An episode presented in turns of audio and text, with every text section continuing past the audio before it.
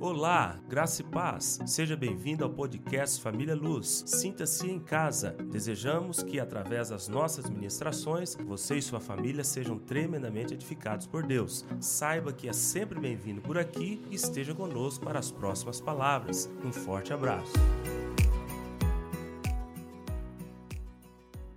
Texto referência para essa reflexão, para essa série, está em 1 Crônicas, capítulo 4. Você pode até abrir aí e deixar aberto, nós vamos ler daqui a pouco, não é agora não.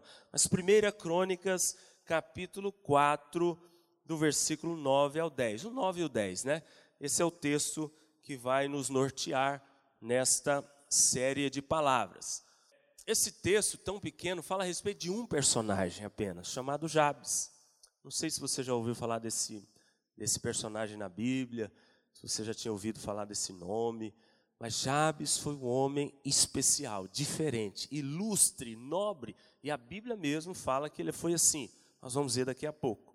E Jabes fez uma oração, uma oração apenas, simples, pequena, uma oração de uma frase, e foi tremendamente abençoado por Deus.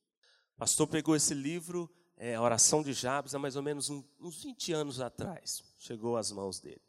E ele leu esse livro, na época, ministrou para a igreja sobre, sobre essa temática, né, na oração de Jabes, o tipo da oração deste homem, por que, que ele alcançou tamanha bênção com oração tão simples. E agora sentimos no coração novamente compartilhar com a igreja a respeito dessa temática, ok? Então eu quero primeiro mostrar para você é, a realidade deste homem chamado Jabes. Talvez você nunca ouviu falar, talvez você não conheça. Talvez é uma novidade para você, mas eu queria te mostrar aqui a realidade deste homem. E depois nós vamos ler o texto e eu vou mostrar para você que a Bíblia fala que ele foi diferente. A oração dele, pequenininha, simples, trouxe uma bênção sobrenatural para a vida deste homem. E eu creio que você também pode desfrutar disso. Você, como Jabes, pode ser um diferente, pode ser um abençoado por Deus, pode ser um agraciado por Deus através de uma simples oração. Quantos desejam isso? Diga amém. Então, assim como Jabes, você também pode. Eu creio que Deus vai falar com você hoje de maneira é, tremenda com essa palavra, ok? Olha a situação deste homem. Ele não aparece com destaque no Velho Testamento, ou como destaque. Nós temos tantos personagens bíblicos que são destaques na Bíblia. Moisés, Davi, Abraão, Jacó, Velho Testamento, né? Novo Testamento, apóstolo Paulo, apóstolo Pedro, tantos homens, tantos homens que foram destaque, que fizeram história, que o nome deles é mencionado muitas vezes na Bíblia. Agora, esse nome aqui, Jabes, ele é mencionado apenas uma vez na Bíblia. Uma vez, você vai ver nesse texto aqui que a gente vai ler daqui, daqui a pouco. E não mais, você não vê falar mais de Jabes em nenhum outro texto da palavra de Deus. Então, ele não é colocado como destaque. Ele não é lembrado depois. Ele é citado apenas nessa vez aqui nesse texto. Primeiro ponto a respeito da realidade deste homem, para depois você entender o que, que Deus pode fazer com a pessoa. Segundo ponto, ele está escondido, o nome dele está escondido numa das sessões menos lidas da Bíblia que é a genealogia. A genealogia é um texto, é um trecho da palavra de Deus que está aqui, especialmente nos livros do Velho Testamento, que é é chato de você ler. Essa é a verdade, é a realidade. Você ficar lendo aquele tanto de nomes, um nome atrás do outro, nomes difíceis, nomes desconhecidos, e temos temos textos da Bíblia aqui que é um capítulo inteiro falando nome atrás de nome. Tem hora que você até até trava a língua né, para falar alguns nomes. Nós vamos ler alguns aqui difíceis, diferentes. E ele está citado dentro dessa sessão aqui, que é considerada como a menos lida da Bíblia, genealogias. Tem muitos irmãos que até pulam essa parte e não lê. Eu não gosto de pular, eu leio. Né? Por mais que seja um pouco entediante, você tem que ler, porque Bíblia é Bíblia. Bíblia é diferente de qualquer livro. A Bíblia é um livro vivo, né? Nós não podemos esquecer disso. Então, mas tem irmãos que pula a genealogia, sabia? Não lê e vai para outras partes. Então, a genealogia é esse trecho, esse, essa parte, essa seção da palavra que é entediante de você ler. E ele está lá no meio desta genealogia. Amém? E é também esse livro de 1 Crônicas aqui, eu nem sabia disso, estudando sobre, sobre o assunto e lendo, eu nem sabia. Eu sabia que o Velho Testamento ele é muito menos lido que o Novo Testamento. Isso todo mundo sabe. O Novo Testamento é muito mais querido, muito mais lido, muito mais fácil de você compreender. É, tanto é que para os novos convertidos você entrega primeiramente o Novo Testamento para ele ler, né? É uma linguagem gostosa, de fácil compreensão, que te cativa, que te atrai, que te transmite uma mensagem com muita facilidade, com muita clareza. O Velho Testamento não é assim. Mas eu não sabia. O livro de 1 Crônicas, dos livros do Velho Testamento, é o menos lido. Eu não sabia. Então, ele está dentro de um livro do Velho Testamento, que é o menos lido, 1 Crônicas, e dentro de uma sessão também que ninguém gosta de ler, que é a sessão das genealogias. Então, vai vendo aí a realidade desse cara. Terceiro ponto.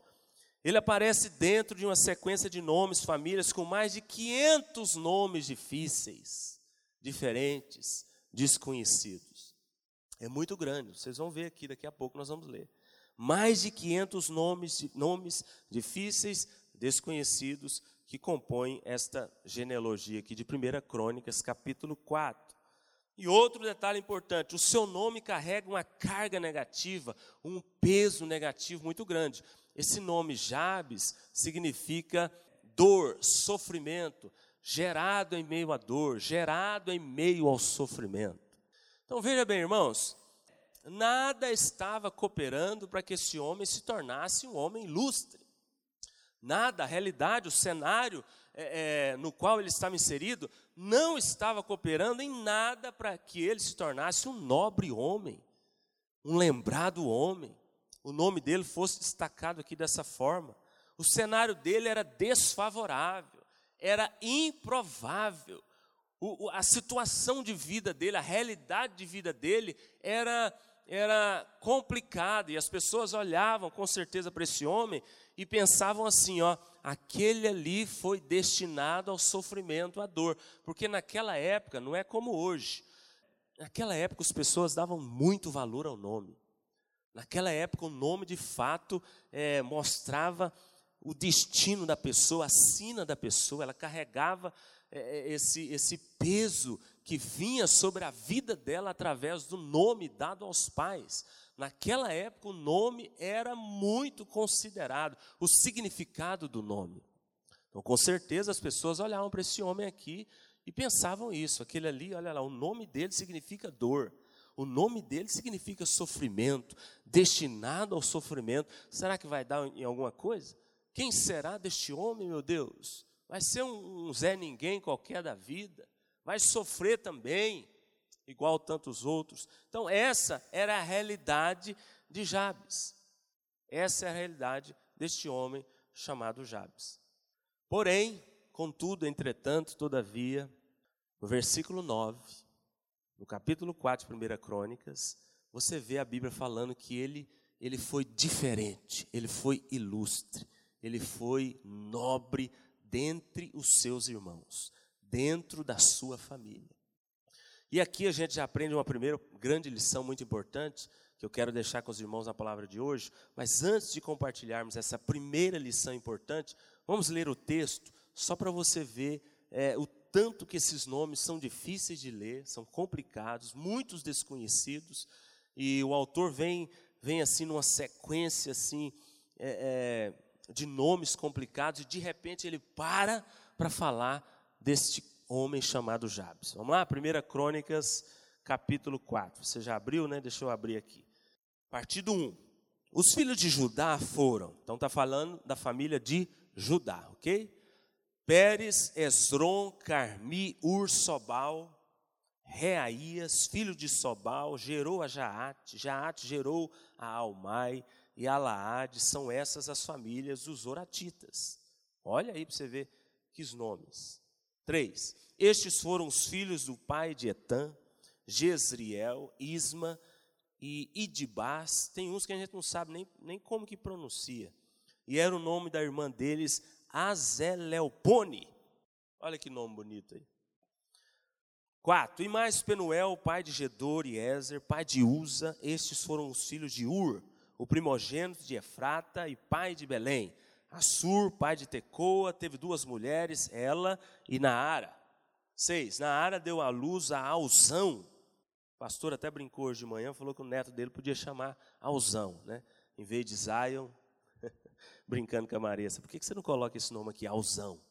Olha que nome diferente. A Éfer a Temene, a, As, a Arrastari. Estes foram os filhos de Naara. Veja bem, ele vai continuando aqui nessa, nessa pegada aqui, por 500 nomes, 500 famílias. Verso 7, os filhos de Elá, Zerete, Sar e Etinã. Cós gerou a Nube e a Zobeba, ou Zobeba, não sei como é que pronuncia aqui, e foi pai das famílias de Arel, filho de Arum, Agora o 9. Foi Jabes mais ilustre do que os seus irmãos. Então veja bem, aqui muda o tom do texto. Ele vem até o versículo 8 numa pegada. Nome atrás de nome, família atrás de família. Chega no 9, ele fala: Foi Jabes o mais ilustre do que seus irmãos. Sua mãe chamou-lhe Jabes, dizendo: Porque com dores o dei à luz. Olha aí o significado do nome dele. Aí o 10 mostra a oração que ele fez. Olha a oração que esse cara fez. Jabes invocou o Deus de Israel, dizendo: Ó, oh, tomara que me abençoes e me alargues as fronteiras, que seja comigo a tua mão e me preserves do mal, de modo que não me sobrevenha aflição. E Deus, a Bíblia diz, lhe concedeu o que lhe tinha pedido. Então, uma oração simples, pequena.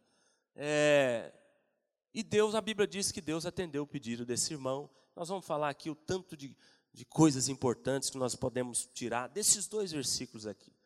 Mas o que eu quero mostrar para os irmãos, a primeira lição importante aqui que a gente é, percebe nesse texto, é que não importa a situação da pessoa, não importa as circunstâncias em que a pessoa esteja inserida, não importa o cenário em que você esteja vivendo, inserido, não importa o seu passado, não importa o significado do seu nome.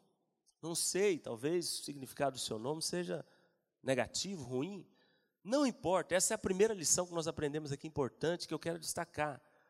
Este homem, como eu disse aqui no início, tinha tudo para ir de mal a pior na vida.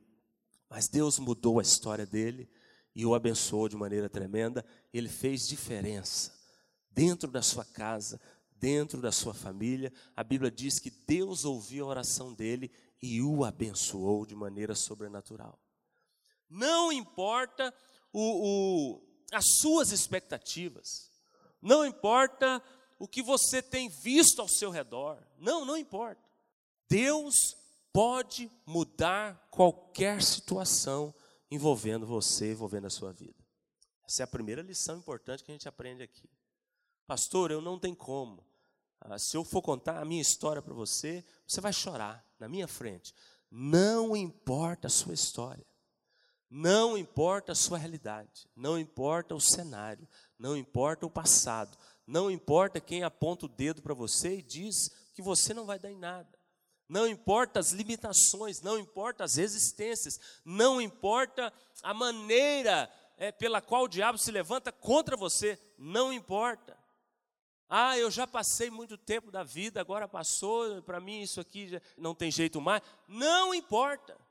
Deus pode mudar, Deus pode fazer, Deus pode entrar em ação, Deus pode, no estalar de dedos, te mostrar que tudo é diferente. Tudo é diferente área familiar, área financeira, relacionamentos, ministério, vida profissional, vida sentimental, não importa a área. Deus é especialista em mudar realidades, assim como ele fez na vida de Jabes. Então, essa é a primeira lição que eu tirei desse texto aqui, dessas duas primeiras palavras, dessa série tremenda aqui, desejando alcançar a bênção de Deus, porque nós temos muitas pessoas dentro da igreja que estão vivendo uma vida cristã é, anormal, uma vida cristã de derrotado, uma vida cristã medíocre, uma vida cristã pior do que os que estão lá fora. Muitos dos que estão lá fora olham para ele aqui dentro da igreja e falam: Não, ser crente é isso, eu nunca vou ser crente na minha vida. Temos pessoas dentro da igreja vivendo essa realidade, totalmente fora do que Deus tem, totalmente aquém do que Deus planejou. Assim como Deus abençoou Jabes de maneira sobremaneira, é o que diz a Bíblia. Deus também quer te abençoar de maneira sobrenatural. Diga, eu recebo, eu creio.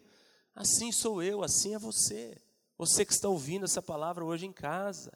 Deus deseja nos abençoar a despeito de qualquer realidade é, desfavorável, a despeito de qualquer realidade que vai contra isso. Deus deseja nos abençoar.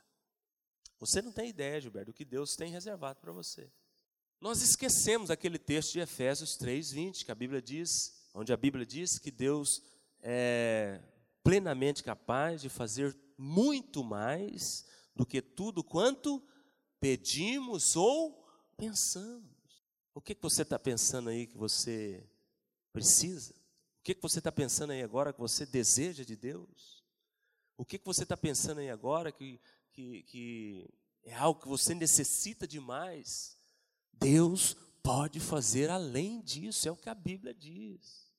Outro texto também que traz uma promessa maravilhosa, mas nós esquecemos, irmãos, e acaba que vivemos uma vida conformada com, com, com aquilo que já temos, que já conquistamos, ou que muitas vezes o diabo mesmo nos propõe. Aquele texto de Paulo maravilhoso que diz que aquilo que nem olhos viram, nem ouvidos ouviram, nem jamais penetrou em coração humano. Isso é o que Deus tem preparado para quem? Para quem? Para aqueles que o amam. Quem ama a Deus? Isso está preparado para nós, para você. Isso está preparado para você e para mim. Coisas inimagináveis Deus tem para nós. Assim como ele fez com este homem aqui, ele pode fazer com você. Nosso Deus é o Deus dos improváveis. Hoje o pastor falou algo interessante aqui na palavra dele, mostrando a matemática do homem e a matemática de Deus. E legal sempre a gente reforçar aquilo e lembrar aquilo. A matemática do homem é tudo 2 mais 2 tem que dar igual a 4. Tem que ser tudo certinho, tudo exato, tudo, tudo dentro do, do, do, do que a, a regra manda. A matemática de Deus é totalmente diferente da nossa matemática. Na matemática de Deus, 2 mais 2 pode dar 10, Gilberto, pode dar 50. Pastor, como que se explica isso? A matemática de Deus não se explica. A matemática de Deus, você você desfruta dela na sua vida simplesmente crendo num Deus que tudo pode. Deus do impossível. Deus que abre portas, Deus que surpreende, Deus que muda realidades, Deus que muda cenários, Deus que muda até nome. Nós vemos muitos na Bíblia que Deus, é, através da manifestação do poder dele, mudou até o nome da pessoa. Então a matemática de Deus não tem nada a ver com a matemática do homem, que é exata, calculada, é, muitas vezes fria, racional. Não, a matemática de Deus é para te deixar maluco mesmo. Mas é com essa matemática de Deus que ele coloca nas suas mãos os grandes milagres que Ele tem para nós. Amém? Quantos tomam posse? Essa é a primeira lição. Essa é a primeira lição que eu tiro deste homem chamado Jabes e desta é, oração que ele fez, tão simples e tão pequena. Segunda lição importante, dentro do que Jabes fez para Deus. Jabes, a Bíblia diz que ele invocou o nome do Senhor, em primeiro lugar. Eu quero destacar aqui alguns detalhes dentro dessa oração aqui, que apesar de ser simples, pequena, ela é muito profunda. Tem muitos ensinamentos aqui para gente, muitos. Você não pode pegar esses dois versículos aqui, assim, um, um, versículo, na verdade, duas frases, e considerar essa oração de Jabes, sem analisar o contexto e pegar a profundidade desse negócio aqui. A oração dele começa dizendo que ele invocou a Deus. Primeiro de tudo, ele invocou a Deus. O que, que significa invocar a Deus? Crer e adorar. As duas coisas juntas. Invocar o nome de Deus, invocar a Deus significa crer neste Deus e adorar este Deus. Jabes reconheceu que Deus é, era o único Deus. Jabes já ouvia falar deste Deus há muito tempo. A família dele era a família de Judá. Jabes conhecia este Deus de ouvir falar. Jabes sabia que este Deus libertou o povo do Egito com milagres tremendos e inexplicáveis. Jabes sabia que este Deus sustentou o povo no deserto por 40 anos. Jabes sabia, Jabes ouvia falar deste Deus que fazia essas coisas. E interessante que ele estava vivendo neste momento aqui, num contexto de influência de paganismo, de idolatria. Muitos aqui dessa família se voltaram para a idolatria, para o paganismo. Mas Jabes não. Jabes teve uma postura diferente. Jabes invocou a Deus. No meio dessa realidade aqui e desse cenário desfavorável, Jabes invocou a Deus. E invocar a Deus significa crer e adorar a Deus. Agora, esse crer e adorar não é simplesmente falar eu creio, eu adoro. Não, irmãos. Quantas pessoas acham que você crê é simplesmente você falar, eu creio?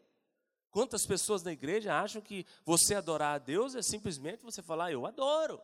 Você participar do momento de louvor, como nós tivemos aqui, e levantar as mãos, cantar canções lindas, dizer palavras bonitas para Deus? Não, adorar não é só isso, isso aqui é parte do processo, talvez a parte menos importante. Mas crer e adorar é algo muito profundo que envolve essa palavra aqui, invocar, que foi o que ele fez é, logo de início na sua oração. Ele invocou a Deus, ele adorou a Deus e ele creu neste Deus. Você sabia que crer na Bíblia, a palavra crer na Bíblia, significa é, se render a Deus completamente, vir a este Deus completamente se entregar a este Deus, confessar este Deus, se aliançar com este Deus. A palavra crer na Bíblia significa isso. Olha o tanto que é profundo o significado. A palavra crer na Bíblia significa obedecer a Deus. A palavra crer na Bíblia, no original, é essa palavra fé, crer e fé, é, é pistis, mas ela está ligada a uma outra palavra conjugada a outra palavra que é fides, de fidelidade. Pisti significa fé, crer. E essa palavrinha fides, ou fides, não sei como é que pronuncia, significa fidelidade. Se você for estudar o original da palavra crer, invocar, adorar, significa você se voltar para Ele completamente, se render, se entregar, confessar, mas também você ser fiel a este Deus, obedecendo Ele em tudo. Muitas pessoas não sabem o significado da palavra crer. É isso aqui no original. Olha o tanto que é profundo. E Jabes invocou. Não tem como nós olharmos para essa oração desse cara aqui, tão simples, tão pequena, e achar que Deus agiu na vida dele dessa forma, respondeu ele dessa forma aqui, sobrenatural, simplesmente por causa da oração. Eu não consigo entender assim, irmãos. Eu tenho que achar algo por trás dessa oração. Não é simplesmente falar eu creio, eu adoro, como ele disse, invocar o nome dele. Não, por trás dessas palavras tem que ter um peso é, espiritual muito grande. Por detrás dessas palavras aqui, eu tenho certeza que há uma postura de vida deste homem aqui que agradou a Deus. Com certeza. Com certeza. Eu não posso entender que é simplesmente eu sair daqui hoje e falar, não, vou orar como Jabes. E eu vou ter todas as minhas orações respondidas, Deus vai me abençoar tremendamente. Não, não é assim, não é simples assim. Ué. Eu preciso achar o que está por detrás dessa palavra. Adorar na Bíblia significa fazer o que ele manda e ver e, e se ver como servo e ele como Senhor, como Senhor.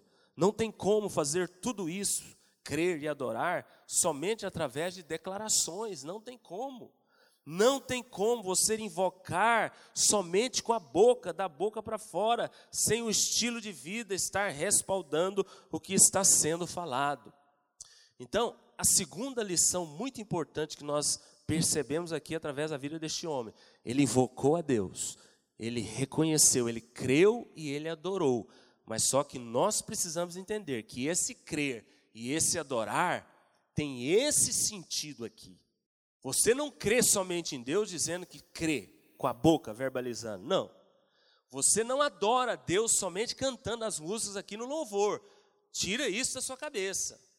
Crer em Deus e adorar a Deus vai muito além do que essas palavras, simples palavras aqui. Está dentro disso aqui que eu acabei de mostrar para os irmãos.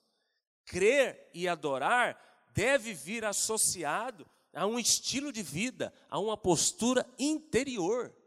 Quando uma pessoa fala que crê em Deus e que adora este Deus, a vida dela tem que mostrar isso. Não simplesmente declarações de boca. Por isso que eu falo para vocês, Jabes com certeza atraiu a atenção de Deus por causa do coração dele. Jabes atraiu o favor e a bênção de Deus, Gilberto, por causa do que ele já vinha mostrando para este Deus de Israel, vive e poderoso. Eu não creio, eu não consigo entender que simplesmente ele virou para Deus: Senhor, eu te invoco, eu te adoro, eu te peço, me abençoe tremendamente. Não, eu não consigo entender que foi simplesmente palavra jogada ao vento. Não. Jabes estava mostrando para o Deus de Israel uma postura de vida, um coração voltado para Ele, rendido, um desejo, nós vamos falar daqui a pouco sobre essa questão do desejo, um desejo ardente de agradar a este Deus. Por isso que Deus se voltou para ele e o abençoou de maneira sobrenatural. Esse dia no evangelismo aqui, a gente foi lá para a praça e eu passei lá no grupo é, algumas dicas, né, mostrando para os irmãos a diferença entre crer e crer. Crer de maneira errada e crer de maneira verdadeira e bíblica. Passei isso porque normalmente quando você vai fazer abordagens evangelísticas, trabalhos assim, normalmente esse assunto vem à tona e as pessoas, a maioria das pessoas fala, eu creio em Deus. Você vai pregar, você vai falar do amor de Deus, é, falar qualquer coisa para ela sobre Deus. A primeira coisa que ela fala, não, eu já creio em Deus. Tá, mas é só crer. De que maneira você crê? Essa crença sua vai te levar para o céu? Essa crença sua transformou a sua vida? Essa crença sua te faz produzir boas obras? Então veja bem, existe a, a forma de crer errada que não repercute nada na vida da pessoa. Existe a forma de crer correta, bíblica. Aonde que a gente vê isso na Bíblia? Tiago, capítulo 2. Deixa eu ler esse texto aqui para você, só para você entender de que forma Jabes invocou, creu. Olha aqui, já, é, Tiago, capítulo 2, a partir do 14. Olha o que a Bíblia diz lá. Abra lá. Tiago 2, 14. Tiago 2, a partir do 14. Meus irmãos, qual é o proveito? Ele estava falando aqui, de que, que adianta? Se alguém disser que tem fé e não tiver obras, pode acaso o semelhante fé salvá-lo? Se o irmão ou irmã estiverem carecidos de roupa e necessitado do alimento cotidiano, e qualquer dentre vós lhe disser, ide em paz, aquecei-vos e fartai-vos, sem contudo lhe dar o necessário para o corpo, qual é o proveito disso? Ele está falando aqui, do que, que adianta? Isso é balela, é, esse é discurso vazio, esse tipo de fé. É isso que a Bíblia está dizendo. 17. Assim também a fé, se não tiver obras, por si só está morta. Mas alguém dirá: Tu tens fé e eu tenho obras. Mostra-me essa tua fé sem as obras, e eu, de maneira correta, bíblica, com as obras te mostrarei a minha fé. Então, de que maneira você mostra que você crê? Através das suas obras, comportamentos, atitude, postura de coração. Jabes mostrou que cria em Deus, invocou a Deus, adorou a Deus por causa do estilo de vida dele. A Bíblia não relata, nós não sabemos, mas eu afirmo para você com certeza que o que atraiu a atenção de Deus foi a postura deste homem, foi o coração dele. Quantas pessoas na igreja gritam: Eu creio, eu amo, eu sirvo, é tudo para mim, eu sou crente, mas a vida dele não está harmonizada com o discurso. Não adianta, irmãos, é o que está dizendo aqui, ó, fé sem obras, balela, não vai dar em nada, está perdendo tempo, está enganando a si mesmo. A fé, a sua declaração de crença, ela tem que ser comprovada, respaldada, legitimada pela sua vida. Era o que aconteceu com esse homem aqui, com certeza. 19. Crês tu que Deus é um só? fazes bem, até os demônios creem e tremem. A Bíblia está falando aqui que o diabo é crente. Veja bem, o diabo é crente. Agora eu te pergunto: o diabo é salvo? Sim ou não? O diabo agrada a Deus? Então aqui, mas ele é crente. Ele creu, ele crê e ele treme diante de Deus. Então não basta simplesmente crer. Não é só falar que crê. Esse negócio é perigoso. Temos que entender a Bíblia de maneira correta. Pegar os detalhes. Quando uma pessoa discursa sua fé, diz que crê, a vida dela tem que mostrar no que que ela crê. Tem que acontecer isso. Jabes invocou, Jabes creu, Jabes adorou, mas desta forma. Não foi simplesmente essa oraçãozinha aqui de uma frase, não. Não é mágica. Servir a Deus não tem como, não, não é mágica. Não. Deus quer ver uma postura interior da nossa parte. Deus está olhando para o nosso coração. As palavras, na verdade, vão ser resultados da sua, do seu coração. O que vai sair aqui, ó, na boca, é o que está aqui dentro. Então, com certeza, o que saiu aqui na oração desse homem, na boca desse homem, reflete o que estava lá dentro no coração dele. Para fechar 20, queres, pois, ficar certo, homem insensato, de que a fé sem as obras é inoperante? Não foi por obras que Abraão, Abraão, nosso pai, foi justificado quando ofereceu sobre o altar o próprio filho, Isaac? Vês como a fé operava juntamente. Olha a Bíblia dizendo: a fé opera juntamente com as obras, com a vida da pessoa, com as atitudes, com o comportamento. Com efeito, foi pelas obras que a fé se consumou. Então, por isso que eu digo que há uma maneira correta de crer e há uma maneira errada. Há uma fé que salva, que transforma, que leva para Deus, que nos faz ser discípulos, andar nos passos de Jesus. Há uma fé, há uma forma de crer que nos, que nos leva para Deus. E há uma fé que acomoda a pessoa. Há um estilo, de, há um, um tipo de fé que engana a pessoa. Há um tipo de fé que faz ela descansar simplesmente na posição de salva. Hoje o pastor também frisou isso aqui, vou frisar. Deus não te chamou para ser salvo apenas. A salvação é simplesmente o primeiro passo, é a porta de entrada.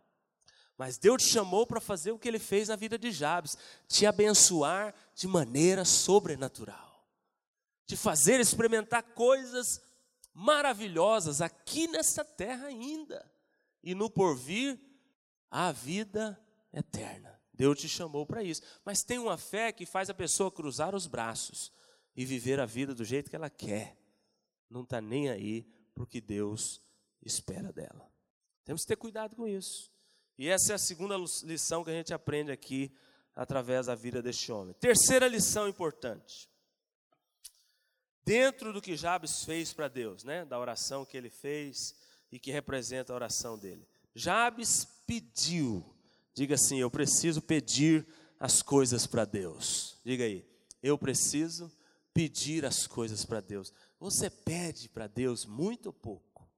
Você é igual o meu menino lá que quando quer um, um negócio para comer, ele fica pedindo assim enquanto você não compra. E ele parece que está indo no mesmo caminho que eu, ele gosta demais de doce.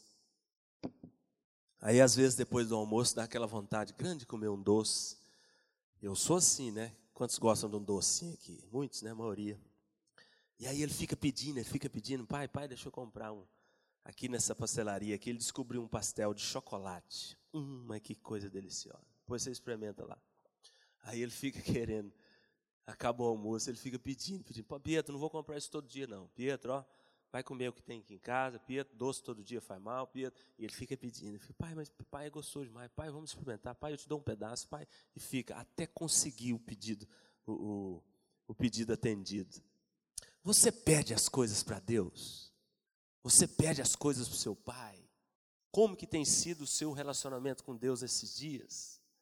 Você tem orado, tem, tem crente que ora é, pensando só no diabo, já viu? Tem crente que só faz oração de guerra.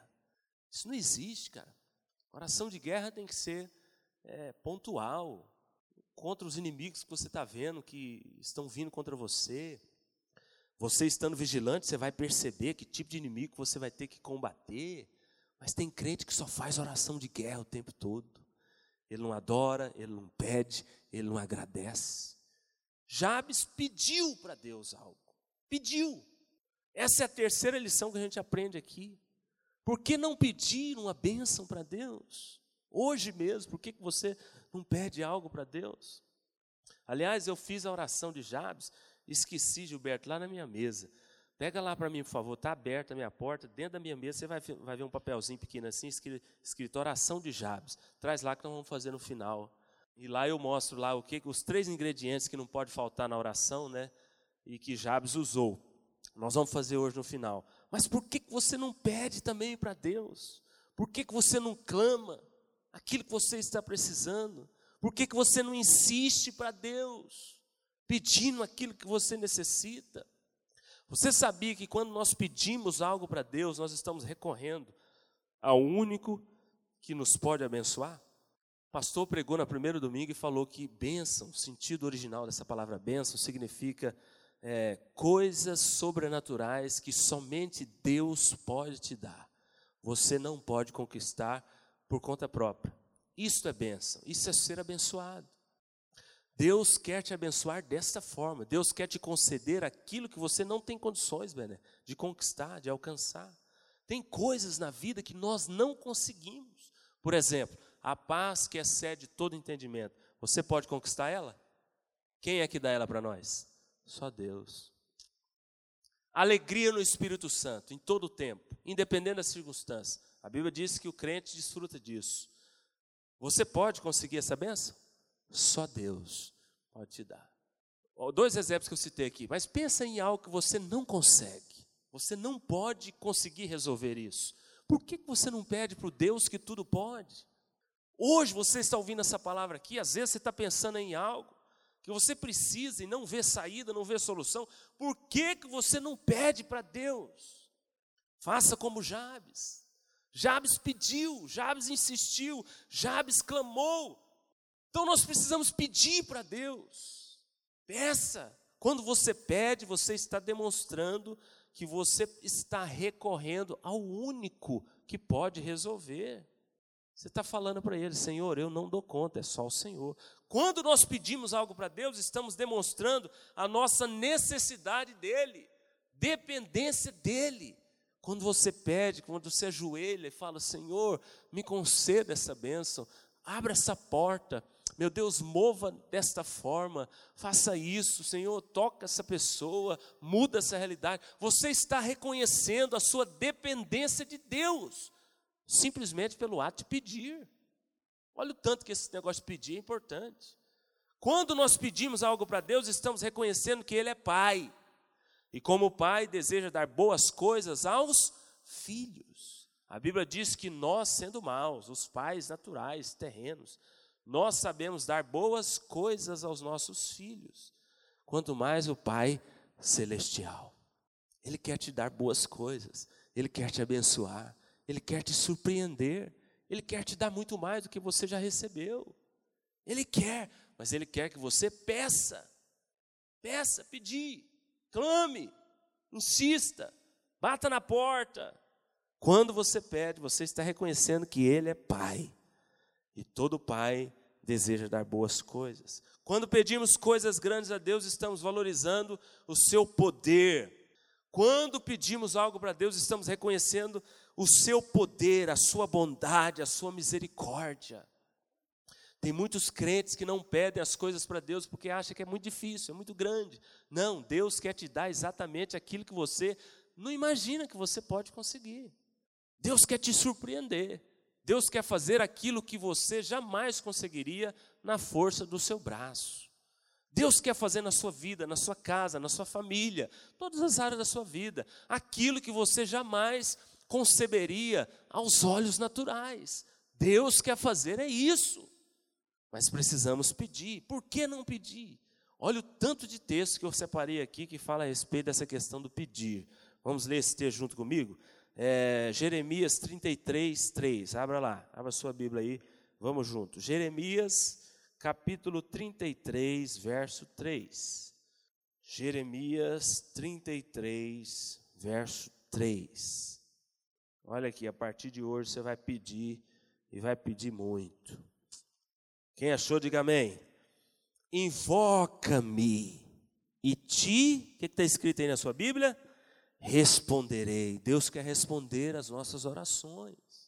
Invoca-me e te responderei. Anunciar-te-ei coisas pequenas que a Bíblia está falando? Não, Deus quer te anunciar, Deus quer te conceder, Deus quer te dar coisas grandes e ocultas que não sabes. Deus quer nos abençoar dessa forma. Foi assim que Jabes foi abençoado. E a Bíblia está falando aqui, o profeta está falando que ele invocou, ele pediu, ele clamou, e Deus respondeu. Outro texto, Mateus 7,7, vamos lá, abra aí comigo. Mateus 7,7, esse texto é muito conhecido, né? A gente usa ele muito. Pedir e dar-se-vos-á, buscar e achareis, batei e abrir-se-vos-á. Só lendo esse verso 7 aqui, é, só esse verso 7 nos dá uma ideia de, de, de persistência no ato de pedir, sim ou não? Porque primeiro ele fala para você pedir, aí depois ele fala para você buscar.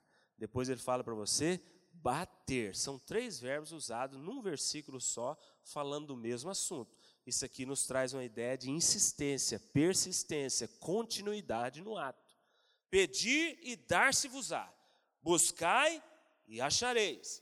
Batei e abrir-se-vos-á. Aí o oito. Pois todo aquele que pede, o que, que acontece? Recebe. O que busca, encontra. E a quem bate, abrir-se-lhe ah, diga glória a Deus. Está aqui, Bíblia, promessa para mim e para você. Mais um texto, João 14, 13, mais um pouquinho para frente. Quero ver se você não vai pedir para Deus até. João 14, 13. João 14, verso 13. E tudo quanto pedirdes em meu nome, isso farei a fim de que o Pai seja glorificado. E tudo, tudo quanto pedirdes em meu nome, isso farei, Deus está dizendo, a fim de que o Pai, Jesus, né? A fim de que o Pai seja glorificado no Filho. Hebreus 11, 6, o último. Esse texto aqui também é lindo, Hebreus 11, 6. Muito conhecido, muito usado, mas olha que verdade tremenda que está aqui nesse versículo, na parte B dele, no finalzinho dele. 11, Hebreus 11, verso 6. Mas lá no final da Bíblia, Hebreus capítulo 11, verso 6. A Bíblia diz assim: De fato, sem fé é impossível agradar a Deus. Porquanto é necessário que aquele que se aproxima de Deus creia que ele existe e se torna o que, irmãos? Galardoador, presenteador, abençoador, agraciador, favorecedor daqueles que o buscam, daqueles que pedem, daqueles que invocam. É isso que Deus quer fazer com você, conosco. Aproximou dele, buscou ele, creu de maneira correta.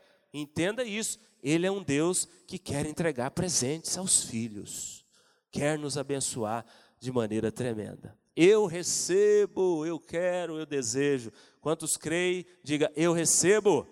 Esse é o nosso Deus, esse é o Deus de Jabes.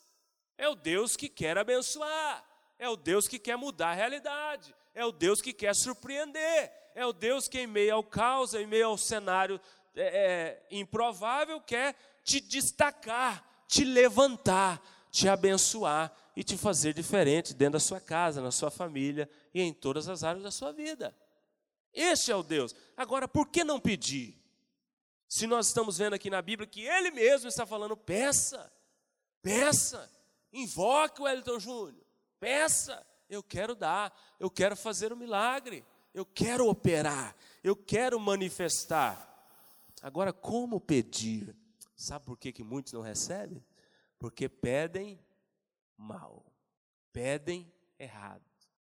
Você já viu quando as pessoas chegam para você para pedir algumas coisas? E quando a pessoa chega com uma postura arrogante, soberba, e às vezes você até gostaria de dar, você fecha o coração na hora e fala: Não vou dar, só pelo jeito que ele me falou, falou comigo, só pelo jeito que ele chegou em mim, só o pisado dele já mostrou arrogância. E já tem pessoas que chegam com tanta humildade, que chegam de maneira tão tão assim aberta, simples, que você, até mesmo sem ela pedir, você já está entregando, ou então você dar mais do que ela pediu. Então, pedir as coisas para Deus é um direito nosso, é um princípio bíblico. Ele quer que você peça, mas nós precisamos saber pedir para receber. Olha aqui, o que, que é pedir é, para Deus de maneira correta? Você não pode esquecer disso aqui. Como pedir? Sempre em nome de Jesus. O nome de Jesus é o selo de toda a oração do cristão. Por incrível que pareça, crentes conhecem a verdade. Eles vão orar, eles vão pedir para Deus e não fecham a oração corretamente, não selam, não assinam. É como se você estivesse mandando uma carta para uma pessoa e não tivesse lá a sua assinatura, assinatura do remetente, sem destinatário. Toda oração, todo pedido que você encaminhar para Deus, para os céus, ele deve vir assinado com o selo. Qual que é o selo? O nome de Jesus. Por que que Jabes não, olhou, não usou o nome de Jesus aqui? Porque ele estava no contexto de Velho Testamento. Hoje aqui eu fiz a oração de Jabes aqui para nós, eu já coloquei aqui, ó. Você vai ver aqui, ó. É, em nome do teu filho Jesus. Novo Testamento, está aqui a receita o próprio Jesus, João 14, 14, você pode, pode anotar para depois você ver, lá está falando que todo pedido deve vir em nome de Jesus. Segunda coisa que você não pode esquecer de jeito nenhum: toda oração, sempre, você sempre deve fazer isso. Você deve crer na sua oração. Mas não é crer de qualquer maneira, é crer da forma que eu me expliquei aqui agora há pouco. Eu mostrei que existem duas formas de crer. Não, você tem que crer segundo o que a Bíblia ensina sobre crer, sobre fé. Acabamos de ler um texto aqui que uma das, um dos sentimentos nossos tem que ser esse. Quando você se achega a Deus, você já está lembrando, Ele quer me presentear, Ele quer me abençoar. Você chega diante dele crendo que Ele é galardoador. Então, a sua oração deve ser sempre crendo. Já viu a galinha quando bota os ovos lá no, no ninho? e ela bota os ovos, e ela fica em cima dos ovos, sabendo, ciente, crendo que de lá de dentro vai sair coisas preciosas para ela. Os filhotinhos, os pintinhos. A galinha não bota o ovo e abandona o ninho. A galinha não bota o ovo e sai para passear. Ela bota o ovo e fica lá em cima até a bênção sair. A nossa oração tem que ser assim. Você tem que orar e ficar como a galinha, né, em cima dos ovos, pensando naquilo que você orou. Imaginando, Deus está mexendo os pauzinhos no mundo espiritual. Eu orei, eu falei com Ele, Ele ouviu o meu clamor, porque é uma promessa, Ele é presenteador, Ele quer me abençoar. Eu orei, eu creio que Ele está agindo, e você ficar pensando nisso. Não pode sair da sua cabeça. Aí no outro dia você ora de novo, naquele sentido, pedindo a mesma coisa. Porque tem crente também que quer algo muito de Deus, mas ele só pede uma vez, esquece, nunca mais pede. Uai, como que Deus vai perceber que você está desejando de fato o que você está pedindo? Então ore dessa forma, crendo que após a sua oração, o mundo espiritual será movido, Deus está agindo. Talvez não seja da sua forma, no seu tempo, mas Deus está agindo porque você orou, você falou com Ele. E a oração tem poder. Esse é o segundo ingrediente que não pode faltar. Terceiro, sempre perseverando. Efésios 6,18, orando em todo tempo, com toda oração e súplica. Acabei de dizer aqui, não pode orar só uma vez por algo que você deseja muito. Ah, orei uma vez na vida e esqueci. Uai, como que Deus vai te dar? Eu só entrego o pastel para o Prieto lá e dou para ele, porque ele fica insistindo, ele pede muito. Até eu falar, vai lá e compra, menino, para você, vai lá, deixa eu em paz. Eu não sei se Deus faz isso conosco, mas Deus quer ver o desejo do seu coração. Deus quer perceber que você quer, que você precisa. Orar uma vez esquecer, uma vez na vida, outra na morte, como que você vai receber essa benção? Outra coisa importante, sempre ore e haja. Oração e ação estão juntos. Aliás, a palavra oração é a junção dessas duas palavras. Orar mais ação. Aí dá a palavra oração. A palavra oração é a junção dessas duas palavrinhas, orar mais ação. Então você precisa de orar e agir. Deus vai te mandar fazer alguma coisa, nem que seja descansar. Descansa. Você orou, descansa, não é para você fazer nada. Talvez ele mande você ficar sem fazer nada. Mas normalmente a nossa oração tem que ser é, conjugada com a nossa postura, mostrando que nós queremos receber aquilo de Deus. Senão, como é que Deus vai fazer? Ok? É, e sempre ore de acordo com a vontade de Deus. 1 João 5, 14. Essa é a certeza de que nós temos de que a nossa oração será respondida, porque a nossa oração está, está sendo feita de acordo com a vontade de Deus. Lá diz isso, pode anotar aí e ler. Não tem como eu ler todos os textos. É, 1 João 5, 14. Quando que a oração é respondida? Quando ela é feita de acordo com a vontade de Deus. O que, que é isso? Oração de acordo com a vontade de Deus oração que vai glorificar a Deus. Uma vez nós conversamos com uma pessoa aqui, gente, ela veio falar conosco, mas ela fez uma oração amaldiçoando o outro irmão, né, contra o outro irmão, desejando mal para outro irmão, né, por, por algo que tinha acontecido e ela estava chateada. E ela foi diante de Deus pedir para que Deus pesasse a mão, para que Deus fechasse as portas. Ué, que oração é essa? Existe oração assim? Será que Deus vai ouvir um negócio desse? Isso é pedir mal, pedir errado, pedir fora da vontade de Deus. Ué, se a pessoa errou com ela, com Deus, com quem quer que seja, quem que é o juiz? Ele. Quem que vai tratar? Ele. Quem que vai julgar? Ele. Quem que vai disciplinar? Ele. Mas tem muitos crentes que querem pedir as coisas de maneira errada e querem eles mesmos fazerem a justiça. Essas orações Deus não ouve. Né? Tem crente que pede um carro para Deus novo, mas ele já está pensando: ó, oh, meu carro novo, ninguém vai entrar para sujar o tapete com os pés sujos. Ah, aquele irmão que mora lá naquele setor que ainda não foi asfaltado, ele não vai entrar de jeito nenhum, eu vou passar longe, porque senão ele vai me pedir carona. Deus não vai atender seu pedido. Não vai, porque você está pensando só em você. Você não está pensando no coletivo, no corpo, em abençoar o próximo, em glorificar o nome dele. A sua oração devia ser assim: Senhor, eu quero um carro novo, mas para mim poder dar carona quando eu passar é, no, no, no, no, ponto e ver o irmão. Hoje mesmo eu dei a carona para a irmã Kleine, levamos ela em casa. Senhor, eu quero um carro novo para mim poder servir a obra. Né? Tivermos o, encontro, né? no encontro a gente precisa de muitos irmãos voluntários, levar coisas, buscar, leva pessoas, vai e volta. Senhor, eu quero servir a tua obra, esta oração Deus ouve, porque está alinhada com a vontade dEle, vai glorificar o nome dEle, vai honrar Ele. A bênção que Ele entregar nas suas mãos vai mostrar para todas as pessoas que Ele agiu na sua vida. Tem pessoas que pedem as bênçãos e aí depois a gente vê ela fora da igreja, distante de Deus, revoltou contra Deus, causou divisão na igreja, largou a família, largou a esposa, então, assim, você tem que saber pedir. E eu falei aqui de algumas coisas que não podem faltar no nosso pedido. Mas nunca deixe de pedir as coisas para Deus. Porque Deus, assim como ele fez com Jabes, quer fazer conosco. E último, para a gente fechar, quarta lição importante é com relação ao desejo ardente que eu percebo nessa oração de Jabes. Na sua Bíblia aí está a palavrinha é, tomara, tá, não tá? Ou na sua versão tem outra palavra aí, talvez até tenha outra melhor. Mas na minha versão aqui, no, no, no início da oração dele, ele fala assim, ó. E primeiro ele começa assim, ó oh, Deus.